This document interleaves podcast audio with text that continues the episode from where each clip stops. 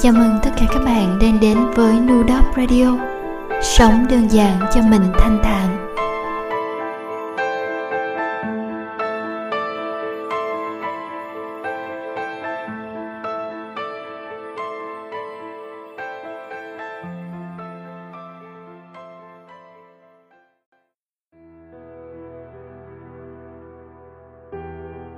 Tôi là ai mà yêu đời quá vậy?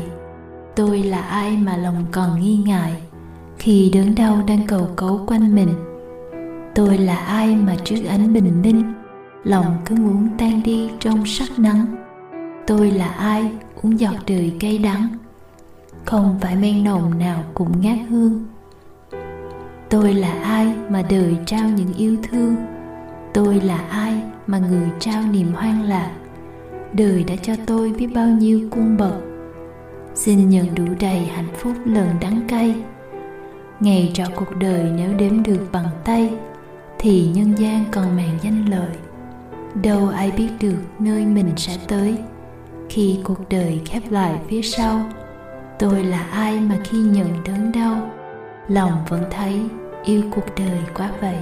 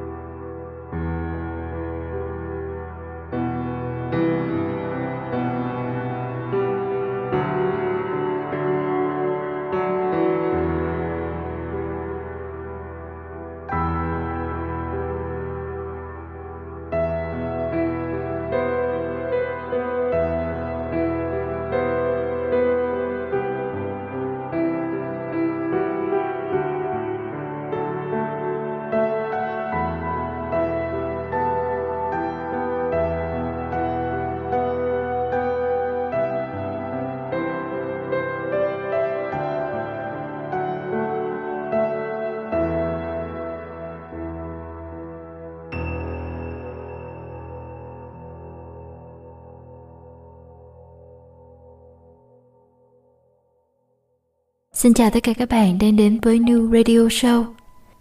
Sau khi radio Tôi Làm Con Cá Nhỏ được phát sóng, tôi đã nhận được rất nhiều tin nhắn của các bạn và cảm thấy mình đúng là còn nặng nợ với rất nhiều ân tình. Những ân tình có khi là cả của 10 năm về trước, những ân tình trải dài từ Bắc vào Nam. Giản đơn như có lúc bạn nhớ Hà Nội và cũng nhớ radio của tôi. Hay bạn kể tôi nghe, trường học của em có một hồ cá, lâu lâu nhìn cá bơi lại thấy thanh thản lạ lùng. Cũng có bạn viết, radio của chị thật sự là một phần tuổi trẻ của em. Biết đến Warm Radio từ hồi năm nhất đại học, mới đó mà 8 năm rồi. Năm đầu tiên sống xa nhà, ngày nào đi xe buýt cũng nghe giọng chị. Chồng cứ ngồi lặng im thế và khóc. Rồi lần tìm nghe hết những bản nhạc không lời thật hay, những câu chuyện thật đẹp. Rồi sau này, khi rời Sài Gòn lâu lâu, em nghe lại radio Sài Gòn Tình Ca mà thấy nhớ thương. Những radio sau này, khi người lớn cô đơn, gửi tuổi thanh xuân của chúng ta, thường nhớ 12, chỉ sợ những gì thuộc về nước mắt. Mình phải sống như mùa hè năm ấy, vẫn buồn như thể trăm năm rồi, nhưng đó là thứ giúp em sáng tỏ lòng mình. Giờ thi thoảng em vẫn còn hay nghe đi nghe lại. Hồi hay tin Warm đóng website, em cũng hận mất một nhịp. Thấy chị quay lại thế này em vui lắm, và chắc chắn sẽ có nhiều người vui lắm.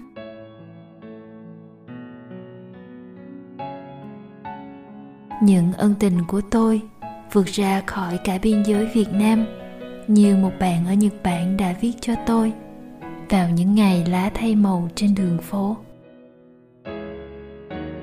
Đến nay đã gần 10 năm, cứ thế nghe rồi dõi theo, và rồi lắng động trên từng số radio của Nu và cả Ivy. Đôi lúc cũng chẳng hiểu vì sao mình cứ bật lên và nghe mãi. Thời gian đầu, nghe và đồng cảm với những nhân vật trong các câu chuyện ngắn của Nu, nhưng rồi dần dần chẳng hiểu mình nghe để làm gì. Nhưng cứ thế hết lần này đến lần khác bật lên, rồi lặng lẽ nghe. Có những chiều sau giờ làm việc, trời mưa bay bay, dưới tiết trời và quang cảnh mùa thu Tokyo, nhẹ nhàng bước trên đường, hai bên là hàng cây lá đỏ và cây bạch quả đang vào mùa. Mình lại muốn nghe một bản radio của Wong. Suốt dọc đường chỉ nghe, nhìn và không một chút suy nghĩ. Những bản nhạc nhẹ nhàng và giọng đọc chắc khỏe như thả hồn người đọc vào đó của Nu. Tay phải cầm chiếc ô, tay trái thọt tay vào túi quần, chọn cho mình một bản radio tùy dòng cảm xúc, tùy dòng tâm trạng khi ấy.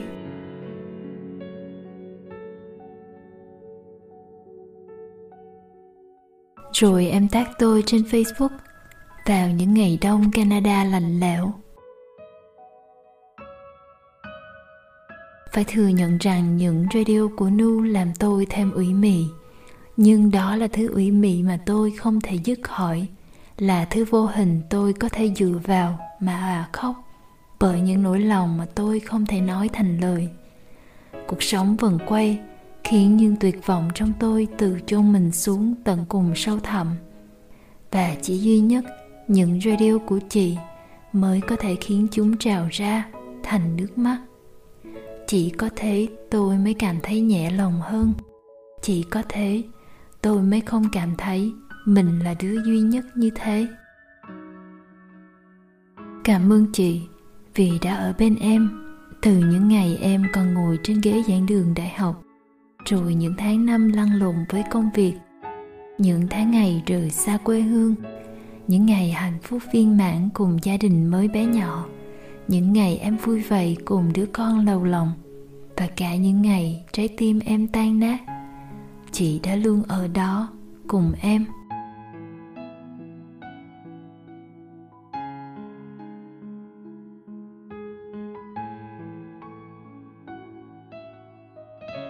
Những ân tình của tôi, có đôi lần tôi có dịp gặp gỡ, và nhân duyên may sao vẫn nối dài tới tận bây giờ. Như người anh tôi đã từng kể trong một số radio, rằng khi gặp mặt cà phê, anh kể tôi nghe tôi đã giúp anh vượt qua những ngày khủng hoảng của đời mình ra sao.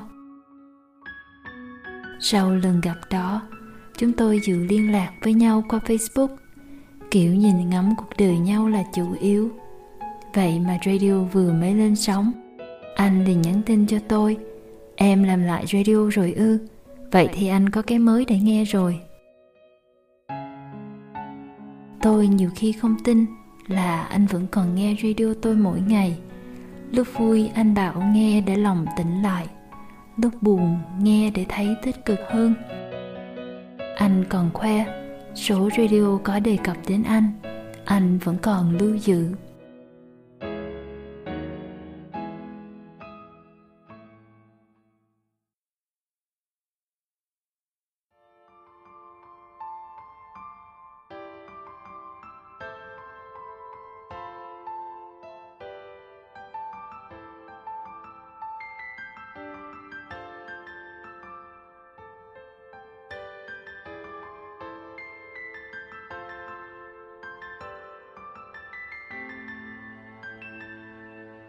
Rồi ca cũng nhắn cho tôi vừa nghe một đoạn trong radio mới của tôi. Có lần tôi nhắn cho ca, hình như là gần một năm về trước, là từ ngày biết ca đến nay cũng hơn 4 năm rồi. Giờ thì chắc cũng đã hơn 5 năm trời từ ngày chúng tôi biết nhau. Tôi và ca vẫn chưa gặp mặt ngoài đời, nhưng thi thoảng tôi vẫn nhận được tin nhắn từ ca. Thường chỉ là vài dòng, vài tấm hình chụp lúc ca kết hôn, những dòng kể tôi nghe cảm giác đi Cadi Peru, Machu Picchu cùng với vợ mình, so với những ngày lang thang Ấn Độ, Nepal một mình. mà tôi thì cũng vừa nhận được một dòng tin nhắn từ một bạn phương xa rằng chị ơi em sắp đi Nepal, vì chị mà đi Nagakot, những nơi mà cá đi, những nơi mà các bạn vì nghe radio của tôi mà đi, tôi có khi chưa bao giờ đặt chân đến. Cũng có thể suốt cuộc đời này tôi vẫn sẽ chẳng có dịp đi, mà tôi vẫn cảm thấy hạnh phúc vì có những giấc mơ của đời mình sẽ được thực hiện qua những bước chân của những người khác.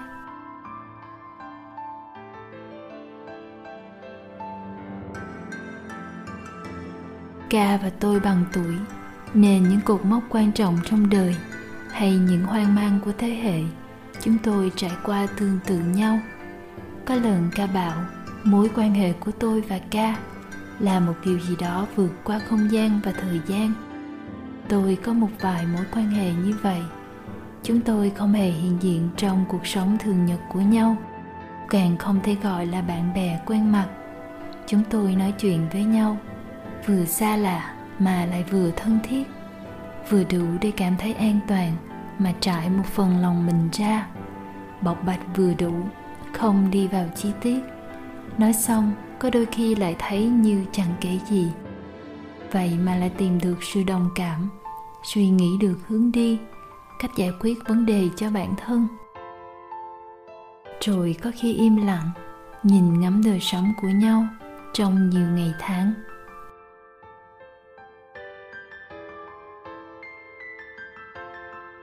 Có một bạn viết trên YouTube cho tôi rằng giọng chị vẫn ấm như xưa, nhưng nghe nhiều trải nghiệm hơn. Cũng phải thôi, tôi hơn 30 rồi, nhìn đời cũng không tránh khỏi hư hao. Vậy mà một góc nào đó của tâm hồn, tôi vẫn thấy mình như ngày xưa. Như Vi đăng radio của tôi lên với dòng đề tựa: tụi mình đã từng là những đứa trẻ yêu tự do, gì làm nấy, cà lơ phất phơ. Thời đó những tưởng qua rồi, giờ 10 năm trôi đi nhanh như hơi thở. Sự dại khờ dường như đã mất, nhưng vẫn còn âm ỉ đâu đó, không chịu ngủ yên.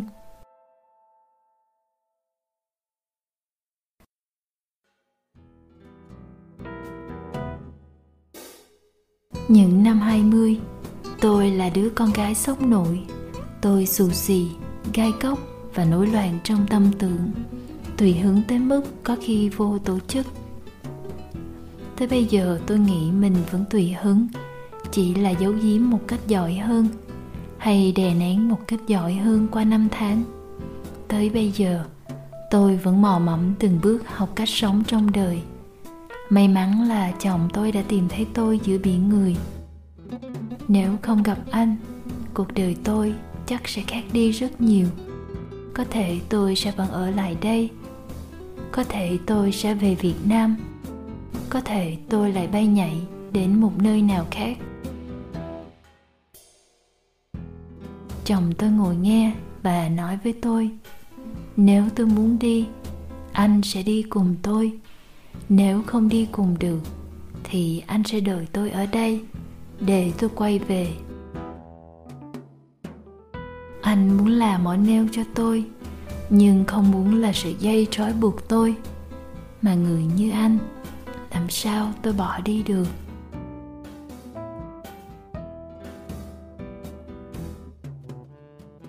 Những năm 20 tuổi, tôi ngờ vực tất cả. Tới tận bây giờ, tôi vẫn đầy ngờ vực và bi quan. Có khác là tôi tập giải bày, tập gọi tên những cảm giác của mình. Tôi tập để chiếc bình thủy tinh trong lòng mình không vỡ tan vì chất chứa, vì ôm vào người tất cả hỉ nộ ai ố của cuộc sống.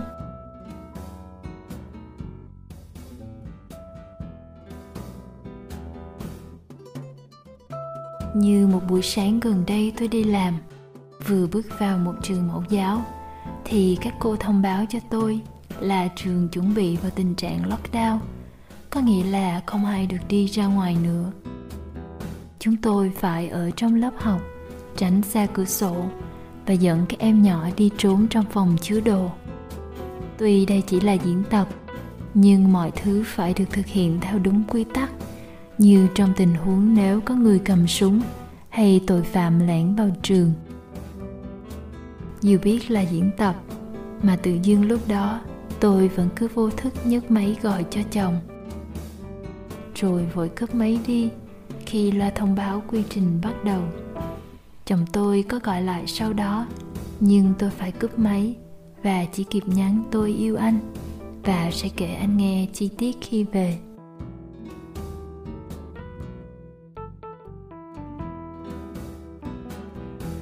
Tôi và các cô giáo cùng gần 20 em nhỏ đứng cạnh nhau trong bóng tối của phòng chứa đồ.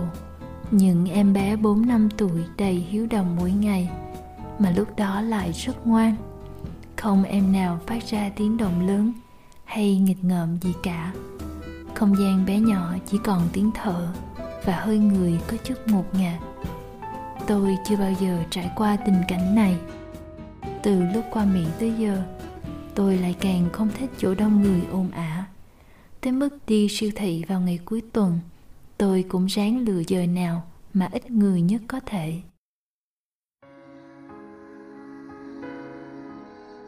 Trong khoảng thời gian 15 phút đó, tôi cảm thấy tôi có thể nghe được tiếng thời gian trôi mỗi khắc.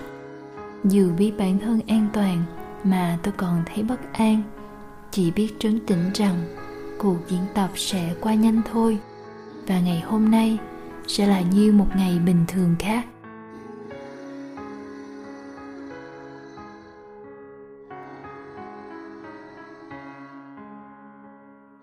Trong khoảng 15 phút đó, tôi cũng chợt nghĩ đến, đây là cảm giác mà 39 con người Việt Nam trong xe container chở hàng đã trải qua trong suốt nhiều giờ liền trước khi họ mất hay sao? Cũng như ngày xưa, những người vượt biên lên đên trong những chuyến tàu chở hàng trên biển đã từng trải qua như vậy. Họ đã có suy nghĩ gì? Đã hy vọng hay trông chờ vào điều gì để có thể bình tâm hay dặn lòng vững tin là mình sẽ đến bến bờ? Cảm giác với dè sảng từng lượng không khí ít ỏi mà mình có, thở cũng không dám thở mạnh. Trong bóng tối, cố dỗ mình vào giấc ngủ để thời gian trôi qua, để quên đi cơn đói, cơn lạnh. Mà ngủ rồi thì lại sợ, có khi là không bao giờ tỉnh dậy nữa.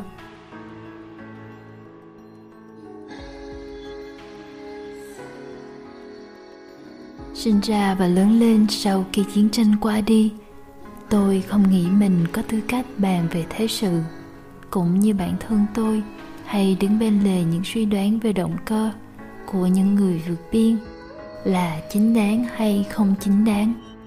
Họ có thể có lý do riêng phải ra đi, hoặc cũng có thể cuộc sống nơi xứ người đã được tô vẽ, làm hồng lên từ những người đi trước, để họ hy vọng gần như một cách hão huyền. Chỉ là lúc nào đứng ngoài cuộc phán xét cũng dễ hơn là khi phải lâm vào tình cảnh đó.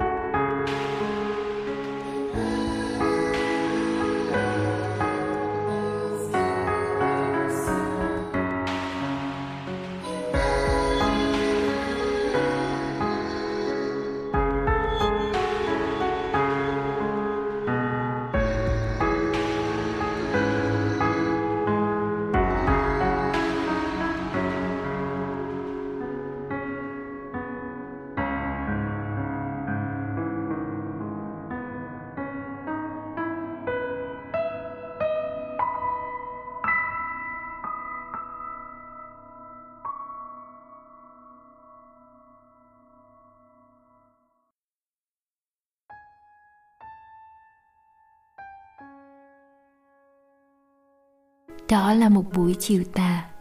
Anh đang đi dạo trên bờ biển thì thấy cô, một cô gái choàng khăn màu trắng, ngồi nhìn ra xa xăm. Chả biết vì lý do gì anh bị cô thu hút. nên cứ đứng nhìn cô. Vì đứng nhìn cô nên anh mới thấy cô từ từ cởi giày rồi lao thẳng vào làn sóng vỗ bờ.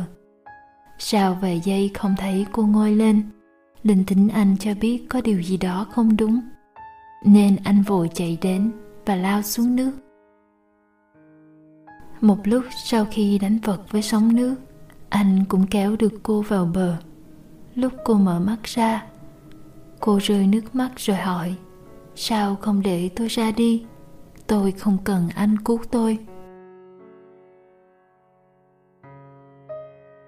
Anh nhìn thẳng vào mắt cô rồi bắt đầu kể. Cô có bao giờ chứng kiến thảm cảnh sau một vụ đánh bom tự sát hay chưa? Tôi thì đã từng. Nhiều năm trước đây, tôi đang ngồi ăn ở một nhà hàng và bàn việc với đối tác, thì anh ta bước vào, dở áo khoác ra và bấm nút kích nổ. Tôi nhớ mình chưa kịp phản ứng gì thì đã bị ném đi ra xa rồi rơi xuống đất. Một lúc sau tỉnh dậy thì thấy tai mình ù đi. Tôi không thể nghe. Lồm cồm ngồi dậy rồi ráng đứng lên thì thấy cảnh tượng trước mắt. Cứ như là bản thân mình đang chìm dần dưới nước, một cơn ác mộng. Những mảnh vụn còn sót lại của những gì trước đó là thịt da người vương vãi trên đất, máu ở khắp nơi, khói mịt mù ngổn ngang, những đống đổ nát của vật dụng. Cô có thể nhìn thấy vòng tròn hoàn hảo mà sự chết chóc vẽ nên. Những người càng ở gần kẻ đánh bom, họ hầu như chẳng còn gì sót lại. Cảnh tượng đó đến bây giờ tôi vẫn còn nhớ rõ, dù đã bao nhiêu năm trôi qua. Cô gái vẫn sụt sùi vội hỏi: "Tại sao anh lại nói điều này với tôi?" Vì đó là thảm cảnh sau mỗi vụ tự sát, thảm cảnh mà cô để lại phía sau cho những người đã từng quen biết cô, những người đã từng yêu thương cô, những người gần gũi, nâng niu cô, là những người sẽ chịu đau đớn nhiều nhất. Trái tim họ sẽ không còn bao giờ giống như cũ nữa, và đôi khi họ sẽ cứ hỏi hoài câu hỏi vì sao mà không bao giờ có lời đáp. Cô thật lòng muốn nhìn họ rơi vào thảm cảnh đó hay sao? Tôi không còn sự lựa chọn nào cả. Lúc nào chúng ta cũng có sự lựa chọn cả.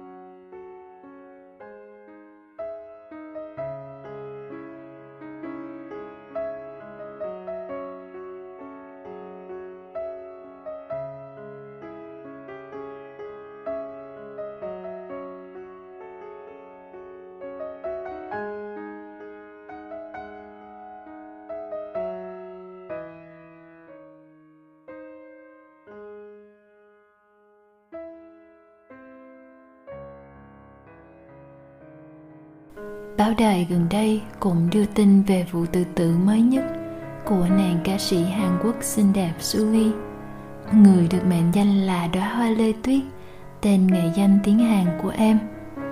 Tôi không còn nghe nhạc hay coi phim truyền hình Hàn Quốc nhiều những năm gần đây, nhưng có đôi lần tôi dừng lại ở những trang báo có hình của em.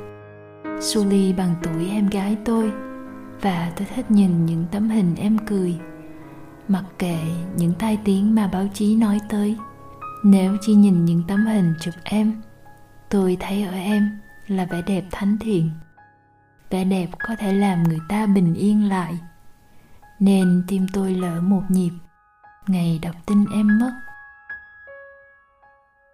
Cũng như tôi đã buồn suốt một ngày trời khi hãy tin Anthony Bourdain, một đầu bếp nổi tiếng của Mỹ, cũng chấm dứt đời mình bằng một chiếc dây lưng trong phòng tắm. Tôi biết đến Anthony qua những thước phim du lịch của ông về Việt Nam, về những nơi trên thế giới. Ông chính là người trong tấm ảnh chụp ngồi cùng cựu tổng thống Obama ăn bún chả ở Hà Nội nổi tiếng. Anthony là một trong những người truyền lại cho tôi cảm hứng để tôi muốn mình có thể đi trở lại. Để bỏ qua hết những tính toán chi tiêu dè dạn, tôi vẫn quyết định nói với chồng: sinh nhật của em năm nay mình đi Alaska nhé, chỉ một tuần ở đó thôi. Anthony đi rồi, tôi vẫn lần dở từng chút một.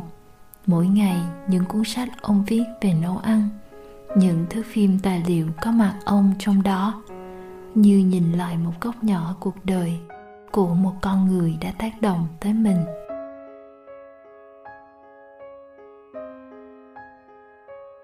Cho đến bây giờ, tôi chưa từng có người thân nào tự tử để kết thúc đời mình, nhưng bạn bè tôi thì đã có. Em họ của bản thân tôi nằm trong số đó. Cuộc sống vẫn diễn ra bình thường. Em có ba mẹ, anh trai yêu thương em hết mực, có người bạn trai lo lắng cho em.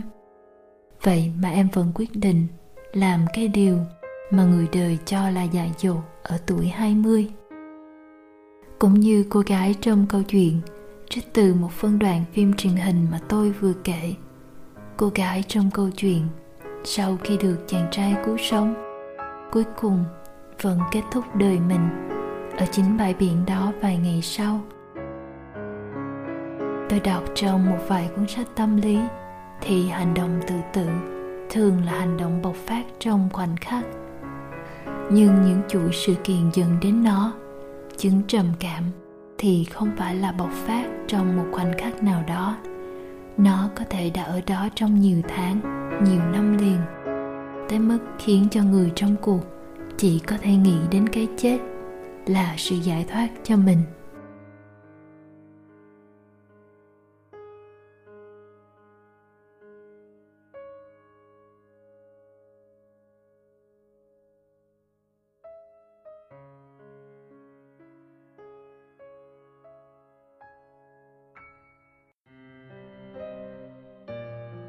Đã 10 năm rồi em trai nhỉ? Chị hay còn nhớ mùa đông lạnh lẽo năm ngoái, một người bạn cũ đã nhắn tin cho hai. Vài hôm trước, chị cô ấy vừa qua đời, đau đớn chưa đầy 24 tiếng sau khi hạ sinh một thiên thần. Bạn ấy nhắn là: làm sao mà hồi đó mày hết buồn được vậy Nguyên? Chị hai rùng mình, lặng người và lách tách cọ. Mình sẽ không ít buồn đâu mày ơi, nó sẽ cứ ở trong lòng và buồn hoài, buồn hoài. Hồi mới đầu thì bị đau tim nữa. Đó là lần đầu tiên trong đời tao cảm nhận được nỗi đau tinh thần lại ảnh hưởng đến nỗi đau vật lý về thể xác như vậy. Rồi mấy năm qua, khi nhớ lại tao vẫn buồn, nhưng không còn đau tim nữa. Lúc đó tao lại khóc rất nhiều, vì sợ là tao quên em tao rồi.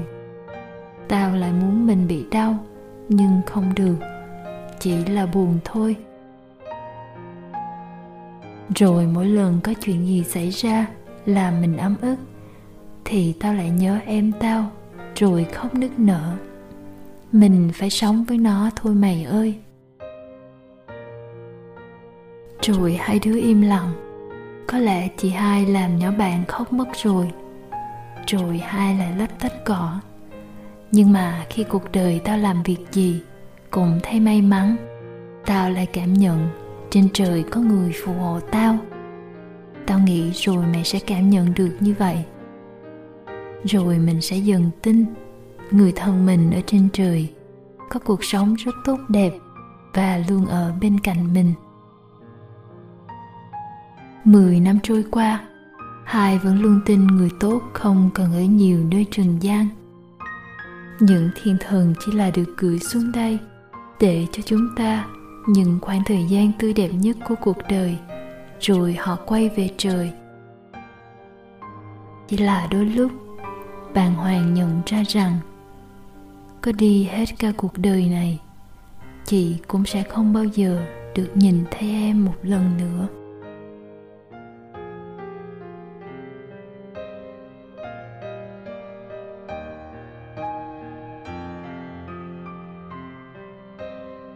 Đoạn viết mà các bạn vừa nghe là của một người bạn khác nữa của tôi, viết cho em trai của bạn ấy gần đây. Nói đến cái chết nhiều khi vẫn là một điều cấm kỵ, nhưng tôi vẫn muốn nhắc đến nó một lần nữa, như tôi đã từng trong Mà Sống Thì Quá Khó. Các bạn nghe radio của tôi, nhiều khi tôi có cảm giác các bạn cũng như tôi. Những gì bộc lộ ra cho thế giới bên ngoài đôi khi quá ít ỏi so với những gì các bạn cảm nhận và giữ lại cho riêng mình. Chỉ là nếu như bạn cảm thấy không chịu đựng nổi, hay thật sự đang rất khổ sở vì tình yêu, vì gia đình, vì bè bạn, vì những gì mà bạn thậm chí tự cho là vụn vặt và ngớ ngẩn, thì cũng đừng để nó qua một bên. Đừng nuôi dưỡng để những điều đó lớn dần qua năm tháng, vì như vậy cũng giống như là gieo vào lòng bạn một cái cây, chờ đến ngày kết quả. Mà tôi thì thật không muốn bất kỳ ai trồng ra một cái cây có quả đắng. Cảm giác làm người ở lại chưa bao giờ là một cảm giác dễ chịu, dù là bất kỳ lý do gì đi chăng nữa.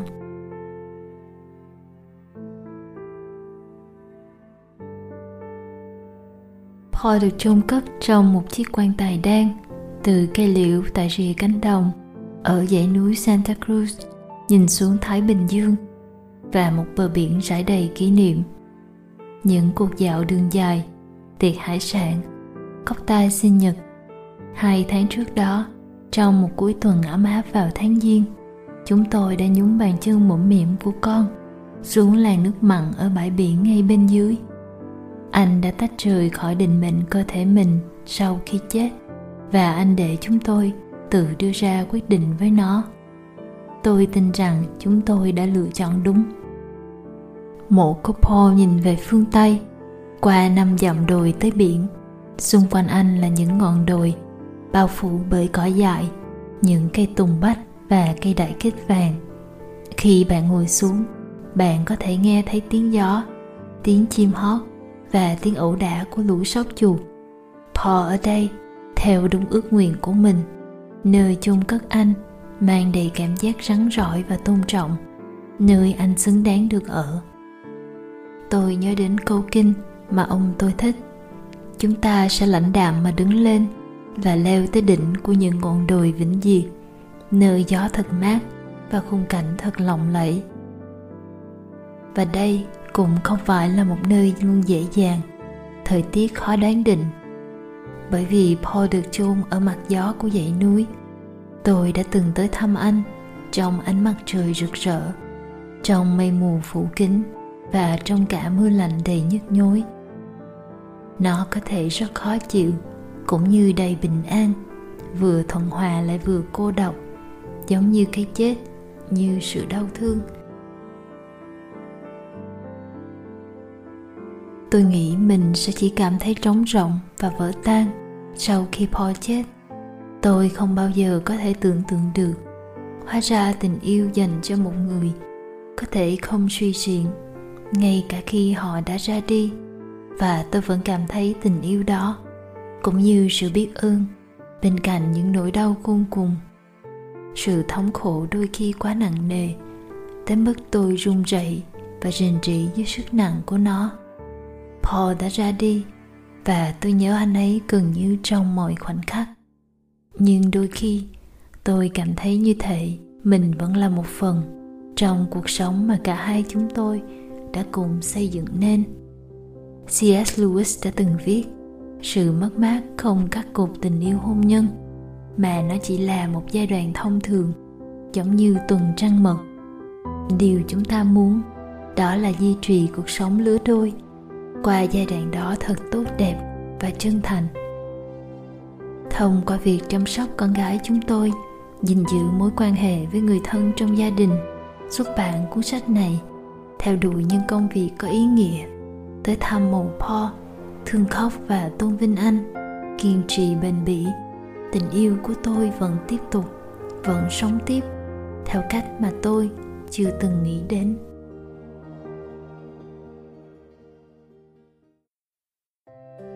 Tôi được chứng kiến một mặt khác của cái chết khi có những người từng phút giây đã hoặc đang đấu tranh để giành quyền được sống với lưỡi hái tử thần.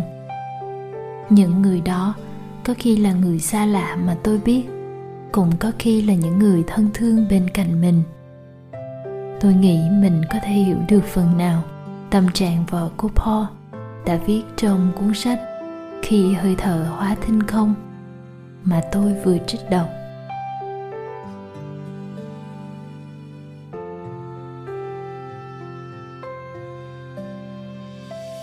Gần một năm sau ngày ông nội của chồng tôi mất, chúng tôi quay trở lại thăm bà nội chồng ở phương xa. Đó cũng là lần đầu tiên chúng tôi ghé lại nghĩa trang sau ngày tang lễ.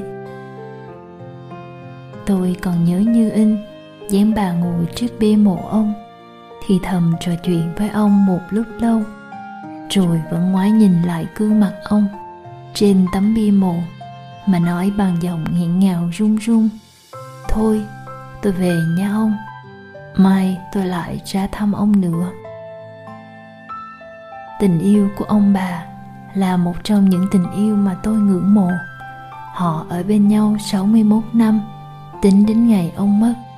Cả gần một cuộc đời đi bên cạnh nhau, từ lúc nghèo khó hoạn nạn tới lúc đoàn viên tuổi già. Còn nhớ lúc ngồi trong xe ra sân bay, sau khi chôn cất ông, tôi có hỏi chồng một câu: "Nếu lỡ như một ngày nào đó em phải ra đi thì anh sẽ làm sao?" Chồng tôi cứ yên lặng rất lâu, tới mức tôi phải hỏi lại thì chồng tôi mới quay sang đáp: "Anh vẫn đang suy nghĩ, vì thật lòng anh cũng không biết mình sẽ ra sao khi đó." Tôi cũng không biết tương lai mình ra sao, không biết điều gì đón đợi mình. Chỉ biết khi nghe xong câu trả lời của anh, tôi biết mình còn nợ với trần gian này, cũng như tựa đề mà tôi đặt cho radio lần này của mình, còn nợ với trần gian. Vì còn nợ mà tiếp tục sống, vì còn nợ mà tiếp tục yêu thương cuộc đời, vì còn nợ mà nguyện làm người ở lại cho đến khi đến hạn kỳ ở trọ trần gian của mình.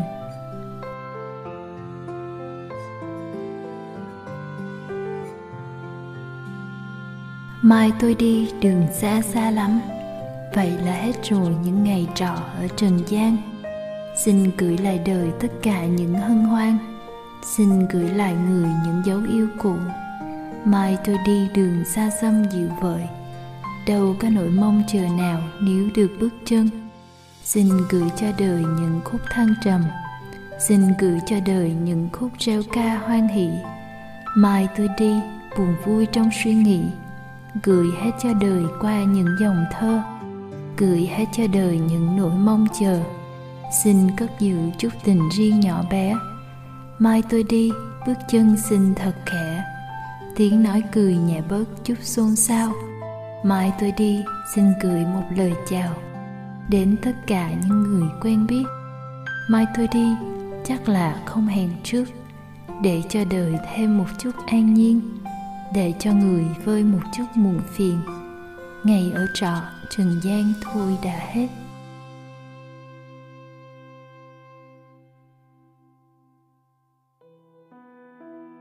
Radio của tôi vốn thường buồn, lần này lại chắc còn ảm đạm hơn.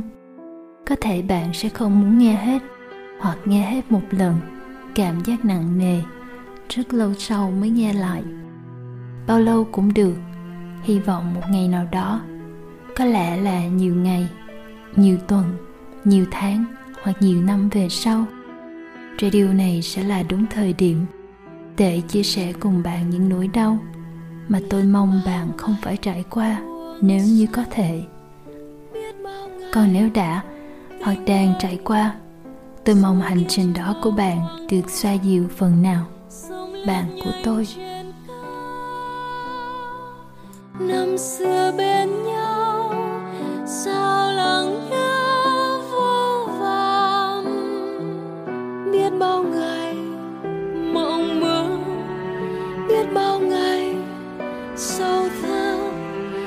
cánh dương hồng đồi xanh, gió phất phơ trong nắng, đôi ta nơi đây như lạc bước nghe thương.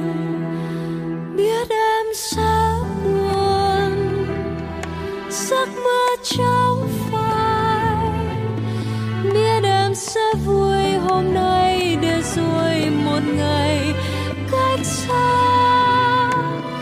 Mùa đông đã tàn, mùa xuân mới sang, để đôi chúng ta mang thêm sầu nhớ.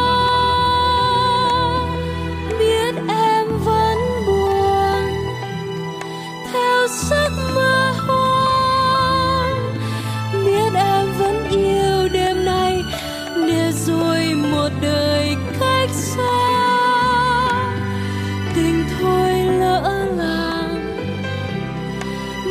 Rồi sẽ tan để đôi chúng ta